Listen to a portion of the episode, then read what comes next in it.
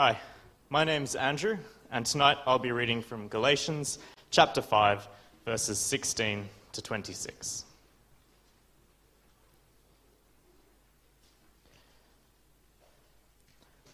So I say, walk by the Spirit, and you will not gratify the desires of the flesh. For the flesh desires what is contrary to the Spirit, and the Spirit what is contrary to the flesh. They are in conflict with each other, so that you are not to do whatever you want. But if you are led by the Spirit, you are not under the law. The acts of the flesh are obvious sexual immorality, impurity and debauchery, idolatry and witchcraft, hatred, discord, jealousy, fits of rage, selfish ambition, dissensions, factions and envy, drunkenness, orgies, and the like. I warn you, as I did before, that those who live like this will not inherit the kingdom of God. But the fruit of the Spirit is love, joy, peace, forbearance, kindness, goodness, faithfulness, gentleness, and self control. Against such things there is no law. Those who belong to Christ Jesus have crucified the flesh with its passions and desires. Since we live by the Spirit, let us keep in step with the Spirit. Let us not become conceited, provoking, and envying each other.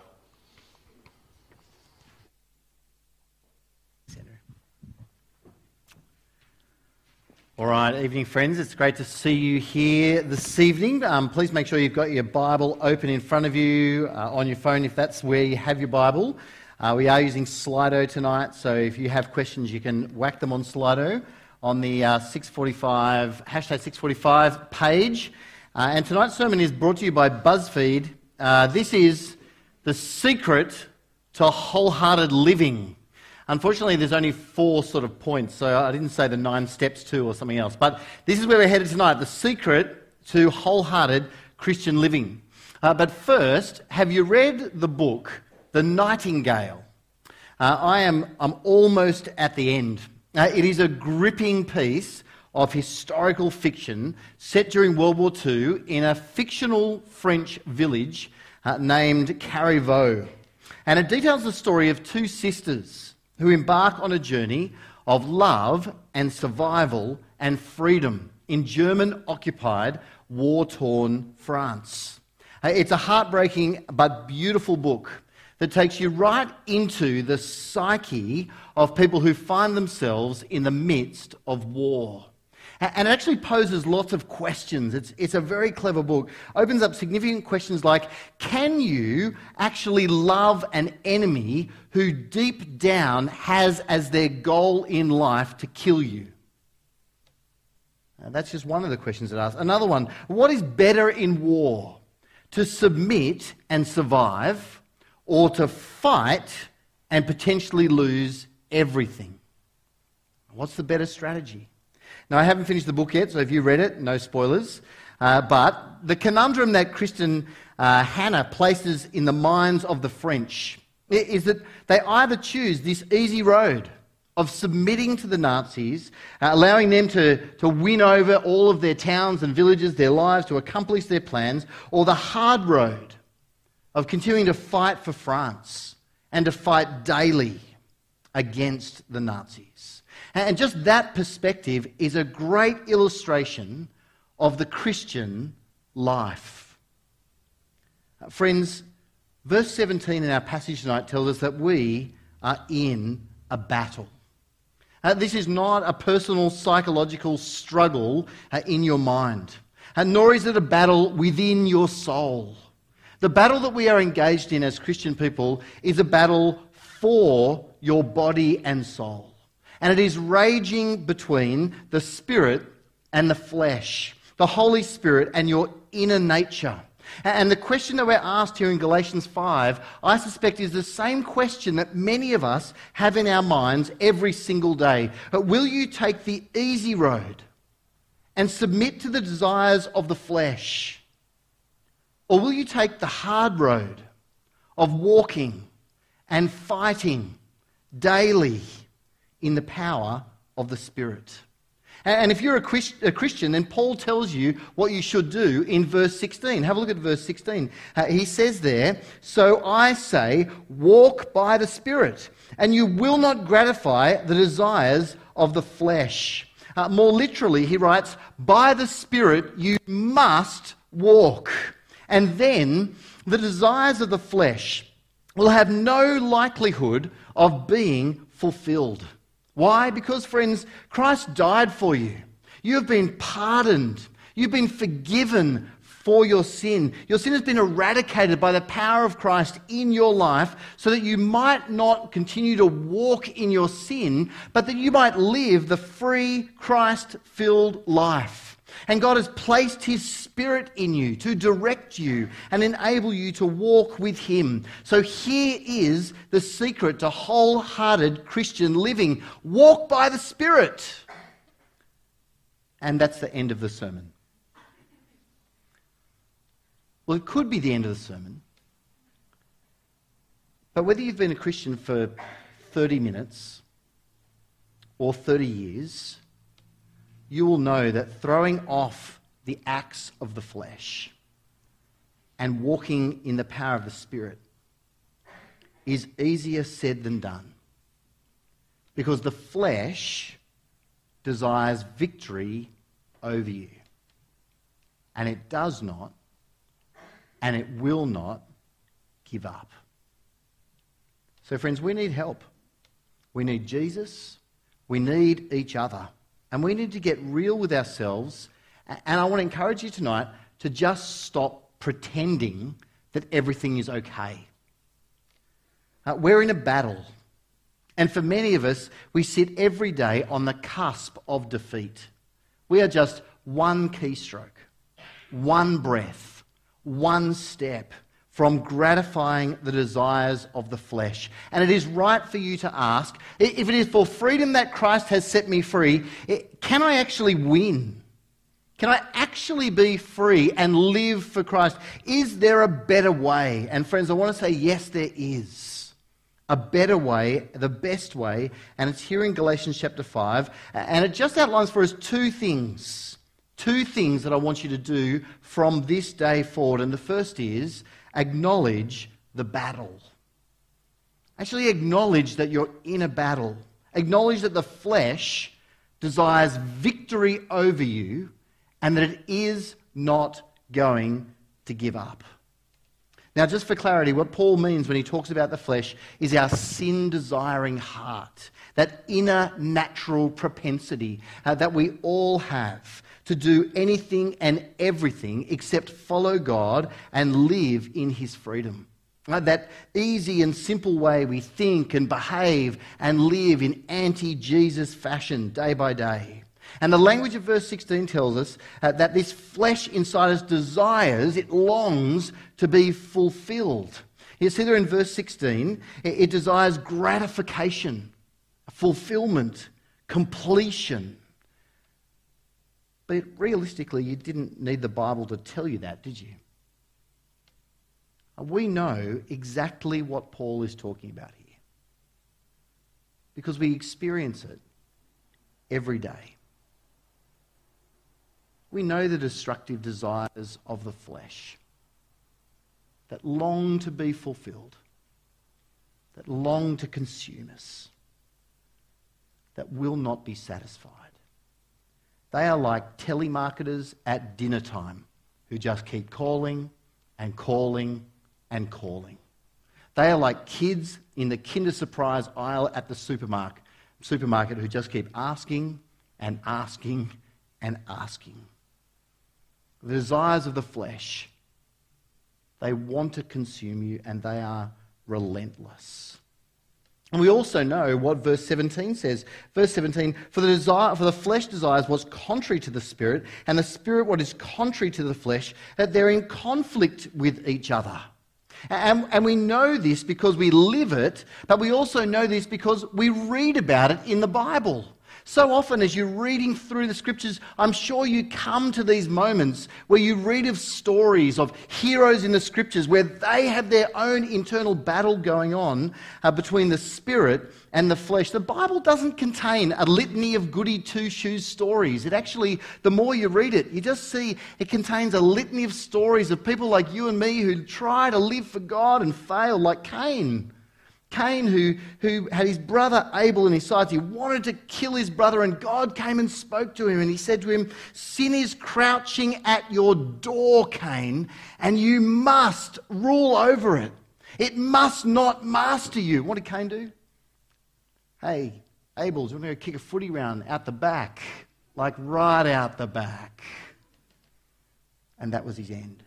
Samson, Samson's got a beautiful woman, Delilah, in his ear. Hey, just tell me how to destroy you. Tell me, what's the key to your strength? No, I'm not telling you. I'm not allowed to tell anyone. Just tell me. I'm not allowed to tell anyone. Just tell me. I'm not allowed to tell anyone. Just tell. Okay, I'll tell you. Death gave in to the flesh. Now, we could go to many of Paul's co workers Hymenaeus, Philetus, Phygellus, Hermogenes who abandon Paul and abandon the gospel uh, and seek after godless living and the desires of their own hearts. We, we know this.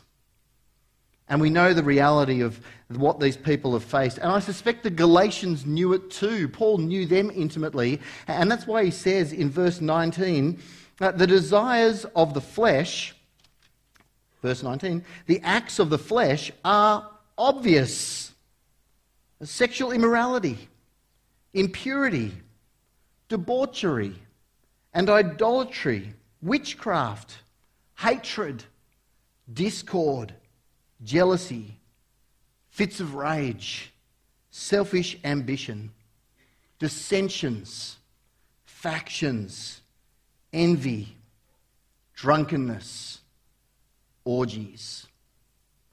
Now, if you look through that list and thought to yourself, oh, phew, I'm not on the list. Got some bad news. There's a few words just at the end of this passage where Paul says, and the rest of the stuff.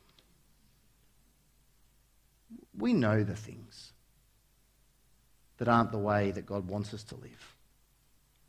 We know sin. We know it's bad. We know it's contrary to God's will for our lives. I wonder if our problem is that we don't actually believe it.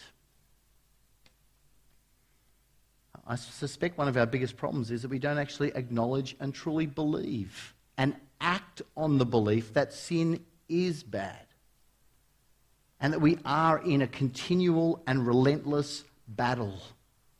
We don't name the thoughts and actions and behaviors for what they actually are, and instead, we relax and just pretend all is okay with a big smile on our face as if, as if everything's fine in my spiritual life. And so we make ourselves continually vulnerable to destruction. Or, or perhaps worse, I, I've had some chats with people throughout this last week. Perhaps you've had chats with people too, where it just feels like the person that I'm talking to actually doesn't care they don't care that there is a battle going on inside them. They don't care uh, that potentially they are damaging themselves and others permanently. Uh, just this last week, I heard of conversations where people are, are dismissive of, of gratifying the flesh. And they say, But you can't criticize me. Every Christian does this. As if somehow it's okay because we all do it. And it's normal. And it reminds me of a story that Don Carson tells. Don Carson's a Canadian theologian, mega brain sort of guy, and he was studying German, learning German so he could do theology, and he met another guy who was married, and he realized over time that this married man used to head off to prostitutes once or twice a week.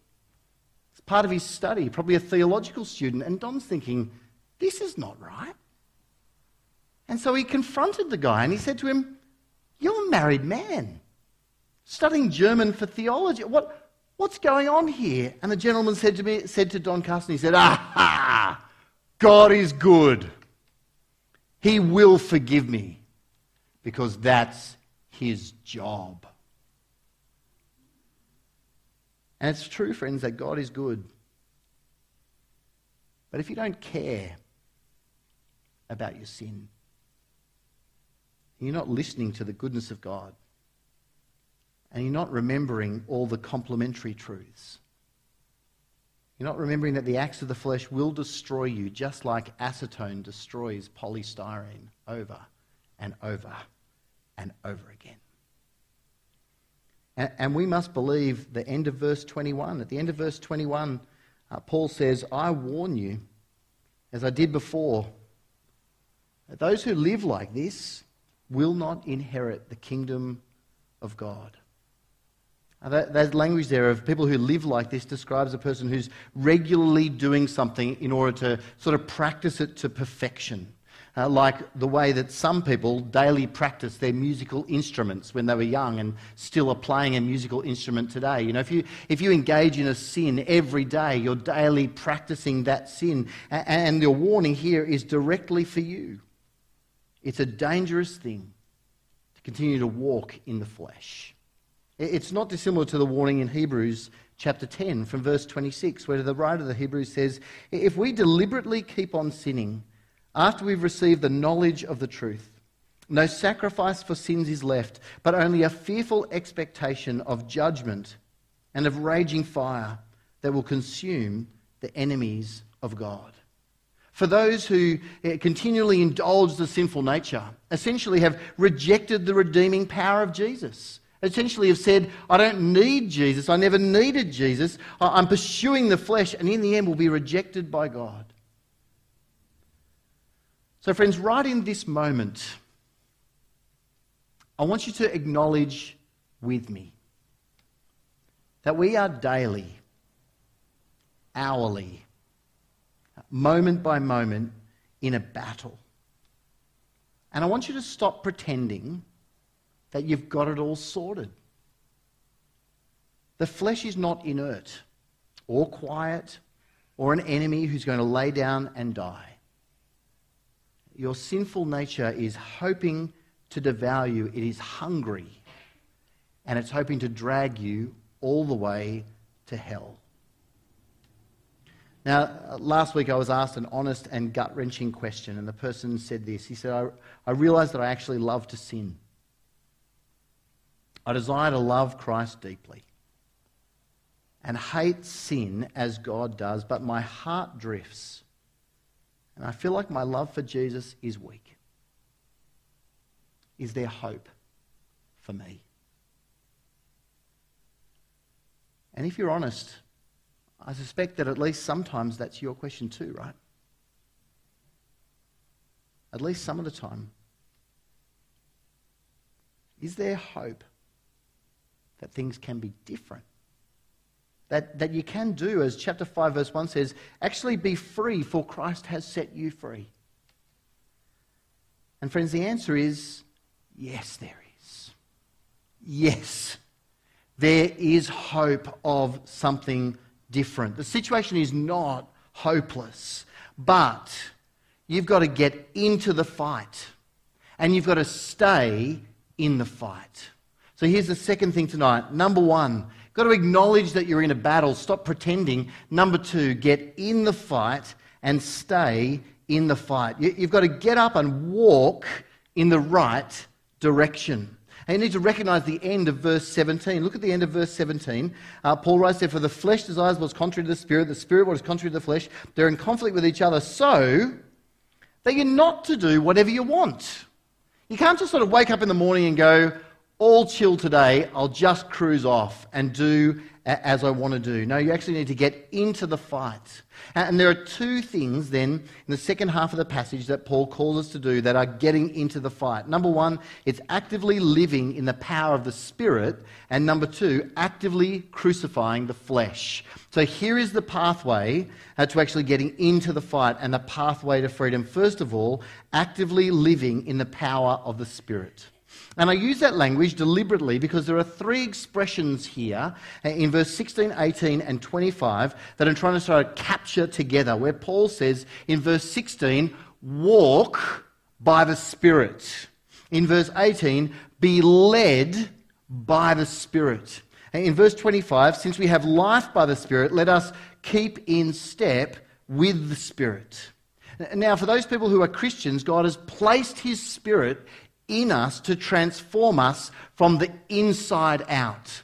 The Spirit unites us with Christ. The Spirit convicts us of sin and drives us towards Jesus. By the Spirit, our inner natures are renewed, and He leads us where Jesus wants us to go, and He enables fruit to be borne in our lives so that we might be more and more like Jesus. But how do you find His leading? Where do you go to discern the Spirit's leading and guidance for your life? Well, you don't go searching for an inner voice and you don't go searching for some inner prompting. You just go to the very place where the Spirit has spoken and described where He's leading you, and that's verse 22. Here it is. Do you see the start of verse 22? The fruit of the Spirit is. Paul's not saying here, hey guys, just uh, do this stuff that I did and then you'll work out okay. No. He's not saying, hey, I read this once and maybe do this stuff and that's going to work for you. No, he says, here is the fruit of the Spirit. Here's the leading of the Spirit. Here's what the Spirit is doing inside you to reshape you and change you. And this is the direction that the Spirit is leading you if you trust in Christ. So it's very important before we keep reading verse 22, you recognize this list is not here so that you might see, do this and be saved. This is not the pathway to being a Christian. Now, this list is here so that when you are saved and you are united to Jesus by the Spirit, you know the direction He's taking you. Uh, but again, before we look at the list. Look again at verse 16, 18, and 25. And it's not just that the, that the Spirit is leading you here, that's not where the story ends. For the Spirit fueled development of character is liberating, but it is not a call for us to sit back on our banana lounges and just chill out. Christians aren't called to sort of recognize the Spirit's in me now, so I'll just chill and God will do the work and I will be transformed into something else. Now, how does Paul direct us in verse 16 and 18 and 25? He says we need to walk. He says we actually need to be led by the Spirit. He says we need to keep in step with the Spirit. So the one who walks by the Spirit is not walked by the Spirit as though they're passive. No, they're like a child next to their mother with their hand being held, making forward momentum in the direction they are going, uh, but they choose to follow that direction, the direction that the Spirit who loves us is leading. Uh, the one who is led does not choose the direction either, but must choose to move the way the Spirit calls. The Spirit is dragging you along. Will you actually be led by Him and pursue these things? Uh, the one who keeps in step with the Spirit doesn't choose their own adventure, but like soldiers in a battalion, they fall into line and deliberately and consciously walk along the path the Spirit is laying down for them. It takes concentration and unfailing attention and listening and watching and staying alert. So here is the fruit of the Spirit that is being worked in you. Here is the direction He is leading you. Here are the steps He wants you to take. Here is the work of His power in you. The fruit of the Spirit is love, joy, peace, forbearance, kindness, goodness, faithfulness, gentleness, and self control. He's, he's doing it gradually, but he's doing it inevitably. And the Spirit in you is there growing this fruit love and joy and peace. First of all, love for God and joy in God and peace with God, but that those characteristics might flow out of you to all of your relationships. A forbearance, kindness, and goodness speak of the way we treat other people. We're given the ability to uh, show grace to others, to face trouble without blowing up, to be vulnerable in caring for others, to be a person of integrity and doing what is good all the time in word and deed, faithfulness, gentleness, self control. They speak to the inner mindsets that drive us.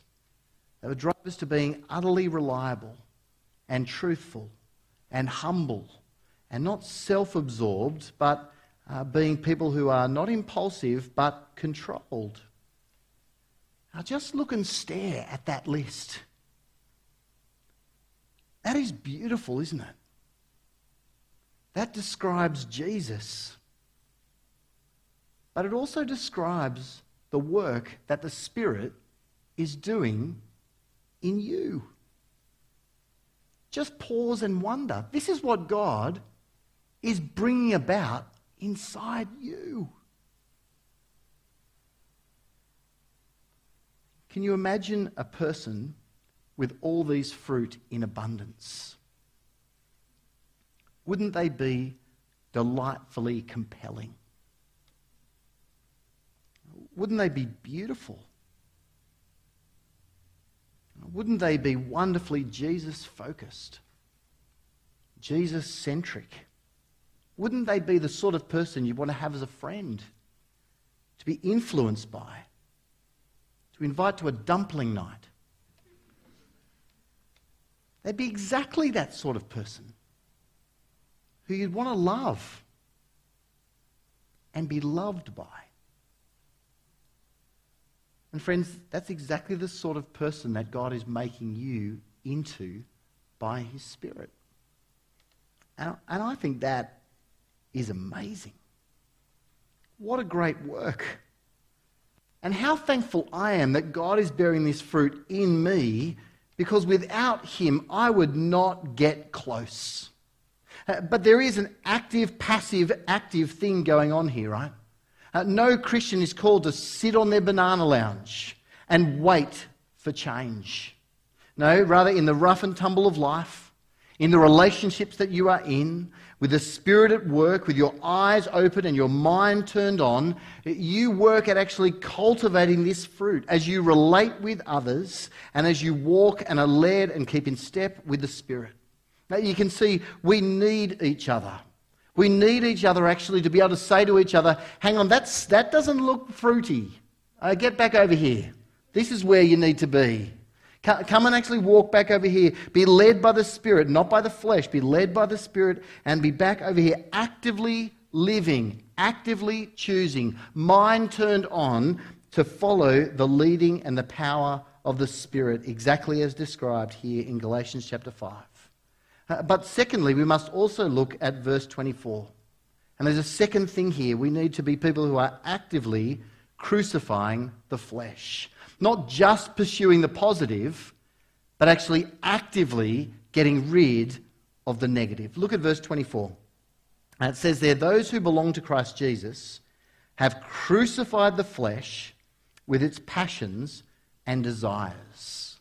Now, this verse is not a call just to say no to sin, but to actively, ongoingly crucify the old nature that is within us. It's different to Galatians chapter 2, verse 20, where Paul said, uh, We've been united in the crucifixion of Christ. Now, here is a call to action take your sin and nail it to the cross. This is something not done to us, but by us. We take our wayward selves and we crucify it.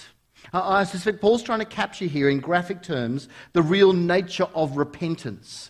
It's about repudiating and putting off sin fully and finally and utterly and continually. So, just as the Romans were merciless to those people who hung on a cross, you need to be merciless with your sin. What does that look like? If you are doing things with your phone that are sinful, I challenge you to sell your phone and buy one that just makes phone calls. You can buy them. And get rid of it. Be merciless. Crucify the sinful nature. Give it no avenue for exploring or leading you off track. Uh, just as the Romans were decisive in ensuring the death of one they crucified, be decisive in ensuring the death of your sin. If you have a lying tongue, every time you are face to face with someone and you tell a lie, stop and pause and say to that person, I just lied to you. And apologize. And seek their forgiveness. And don't do it again. As the Romans treated the crucified with contempt, so treat your sin with contempt. Do not allow it to whisper sweet nothings in your ear. Silence them and ignore them completely. Uh, John Stott wrote If besetting sins, or if, sins be, if besetting sins persistently plague us, it is either that we've never truly repented, or because having repented, we've not maintained our repentance. And friends, I've seen that and felt that in myself. And I tell you what I see all too often. I see Christians who don't acknowledge the danger of the battle. They don't acknowledge that we're in a battle. That they don't then actively try to actually follow the leading of the Spirit, and they don't actively, therefore, put off the flesh and pursue the fruit of the Spirit. Instead, they return to the scene of the execution and they drag their sin down off the cross and they're giving their sins CPR to get it back to life. Let's go. Let's gratify the flesh again. And they're taking it on and they're like, yes, back to Pleasureville. Is that really how God wants you to live? Friends, we've got to learn, learn to leave our sin on the cross. Don't negotiate with it. Don't reopen it. Don't reconsider it. Don't look back. Just kill it and move on. Just stop it and walk in freedom. Just destroy it and follow Jesus. In the Sermon on the Mount, Jesus spoke about radical action in regard to sin. And Paul is saying no more than that here. Set yourself a better vision. Set yourself a path to freedom. Set yourself to keep in step with the Spirit. March to His drum and allow yourself to be transformed more and more into the likeness of Jesus. Well, let me finish with some words uh, of a friend of mine who's passed away his name's John Chapman. He wrote a book, A Sinner's Guide to Holiness. And this is how he finishes the book. He says, From time to time, I've met Christian people in whom the Christ like character was well developed. And I must say, they were very appealing people. I was so encouraged to know that what was happening in their lives, God had promised to do in mine. I'm to be patient and cooperate to the best of my ability with this process. If I dwell on the times when I fall and am disobedient, I tend to get discouraged. However, I'm to look to the Lord Jesus and to be encouraged by the promise that God, who never goes back on his word, has promised to make me just like him. And to that, I say to God, thanks, thanks, and amen.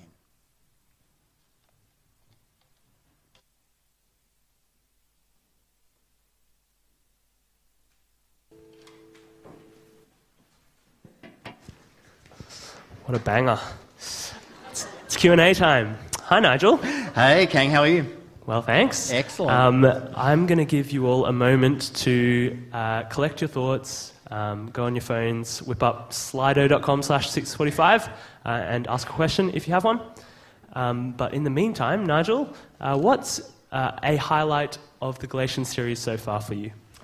Yeah, uh, so many um, highlights, uh, which is a weird thing to say when you're the preacher. but anyway, the, um, I, actually want to go all the way back to chapter 1 and just be reminded uh, that there, there is one gospel by which we are saved. There isn't a myriad of different ways by which we are saved, and therefore it really matters uh, what we believe. It matters uh, who we trust in. It matters how we walk. It matters what path to freedom we're choosing.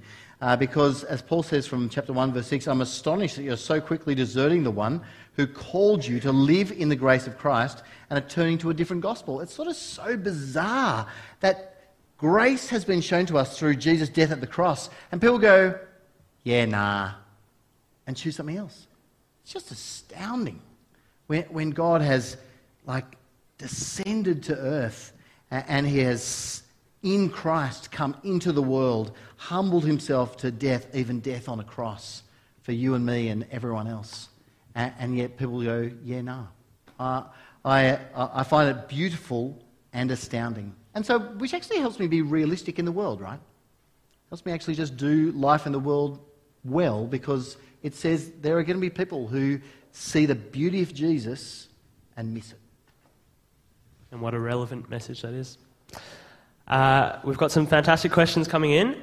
Uh, let's start with this one. To what extent are evil spiritual powers and rulers uh, involved with and responsible for uh, our battle against the flesh?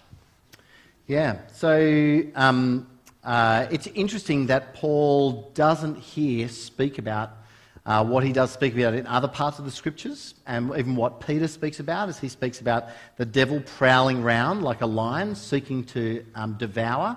Uh, I think, though, the, the battle he's talking about is the battle that is going on inside you. And so it's actually your personal battle with sin day by day. Uh, you may be tempted by uh, other spiritual powers and things, as Jesus was tempted in the desert. Uh, it may well be that the devil, you know, tempts you in some way. Uh, and uh, we may get to talking a little bit about that next week in Galatians chapter 6. But here, Paul's focusing on that internal daily battle of spirit and flesh. That's not to say that the other things are, you know, not in his mind. He's got to, got to focus here about our day to day experience of struggling to stay in the freedom path and needing to follow the lead of the Spirit. Great. Yeah.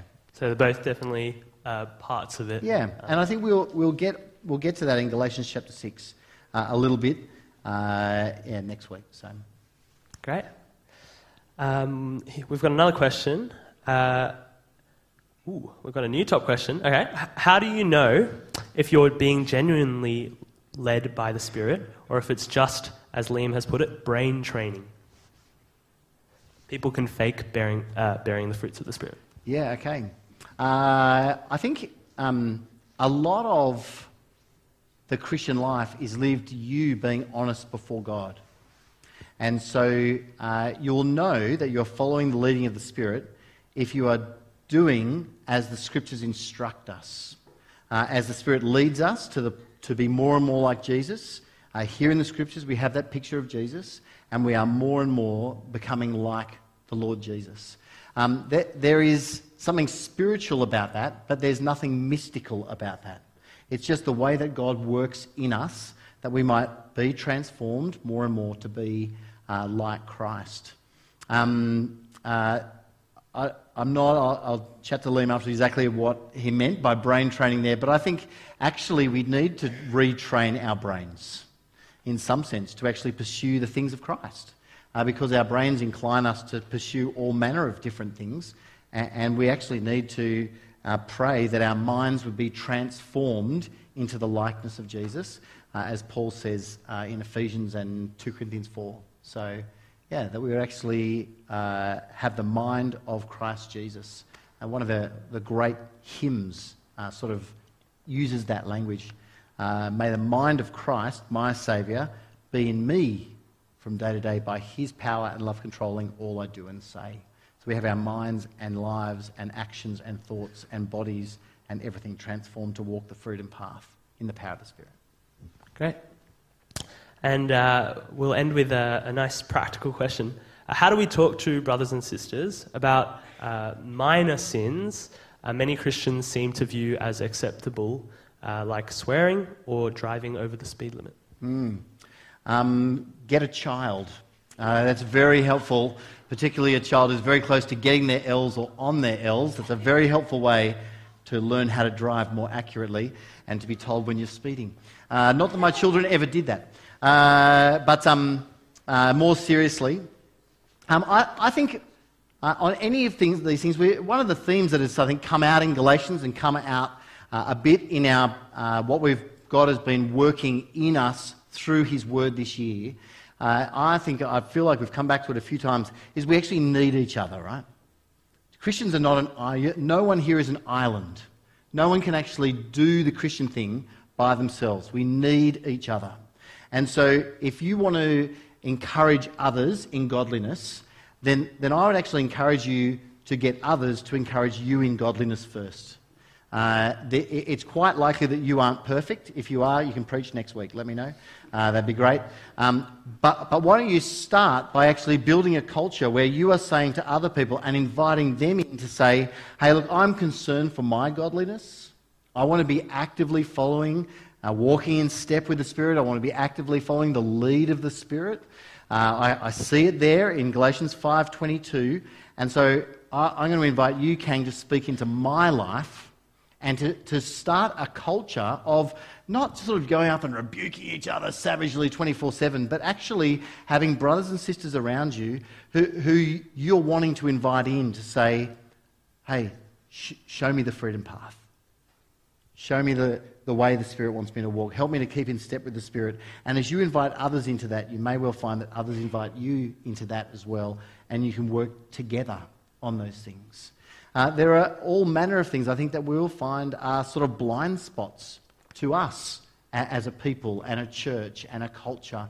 And sometimes it's you know, worth reaching out to other friends, uh, perhaps Christian friends at work from another part of Sydney or from another culture in some way, shape, or form, and saying to them, Hey, I'd love for you to pray for me and speak into my life through the scriptures if there are things you are noticing, because I want to be walking the freedom path and walking in the lead of the Spirit. And if there's things you notice that are in my blind spot, I, would I'd love for you to point those out to me gently.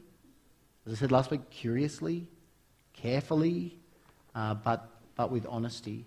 And, um, and, and if someone is not inviting you in and you can see things in someone else's life, then, then back to gentle, curious inquiry.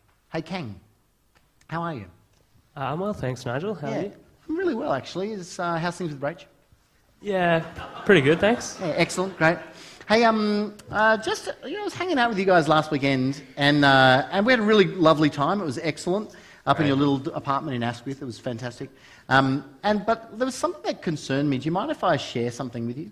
I would love to hear. Yeah, thank you. Hey, look, um, I just noted. There you go. You sort of. I haven't been to their house yet. It's all right. Uh, but um, but you've just gently walked into a conversation, right? You, you haven't gone up and go, Kang, you're an idiot. Uh, you're a very lovely man. Um, but you're just being gentle with each other, being curious, uh, inviting yourself in, and if you're invited in, then stepping in gently. And, and then challenging, humbly, not parading yourself as though you've got it all together. None of us have it all together but actually putting yourself forward as someone who has a deep concern for a brother or a sister that they might walk in the freedom that Christ has won for us. And how exciting is it that we can, uh, uh, to think that we could become so much more Christ like um, through that? Uh, there are so many more questions uh, for us to go through, but we don't have time tonight. So uh, don't forget to uh, join the conversation with Nigel in the Sermon Extra on Facebook in midweek. Tuesday afternoon, half past four. Perfect. Uh, Nigel, would you like to close up with some finishing thoughts? Yeah, look, I, I, actually want to share with you from John chapter 10. Do you want to open up John chapter 10 with me? Uh, John chapter 10, from verse 11. Um, I, I, just want to point us back, back to Jesus and in the context of Galatians, uh, help us recognize that, that Jesus is our ultimate shepherd. He's the one leading us. There are all sorts of other dangerous shepherds who will call out to you to lead you away from the path Jesus set. But this is what Jesus says, uh, John 10 from verse 11 I am the good shepherd. The good shepherd lays down his life for the sheep. The hired hand is not the shepherd and does not own the sheep. So when, the wolf, when he sees the wolf coming, he abandons the sheep and runs away. Then the wolf attacks the flock and scatters it. The man runs away because he's a hired hand and cares nothing for the sheep. Now, Jesus cares deeply for you. Jesus wants you to live in step with the Spirit. He has given you His Spirit that you may keep in step with Him and know the path He wants you to go. Verse 14 I am the good shepherd. I know my sheep, and my sheep know me, just as the Father knows me, and I know the Father. I lay down my life for the sheep. Jesus has laid down His life for you, He set a pathway for you. Friends, let's join together and follow that and live the way the one who gave himself for us has called us to live along the path of freedom. He loves you. And he wants to see you more and more like him. Amen.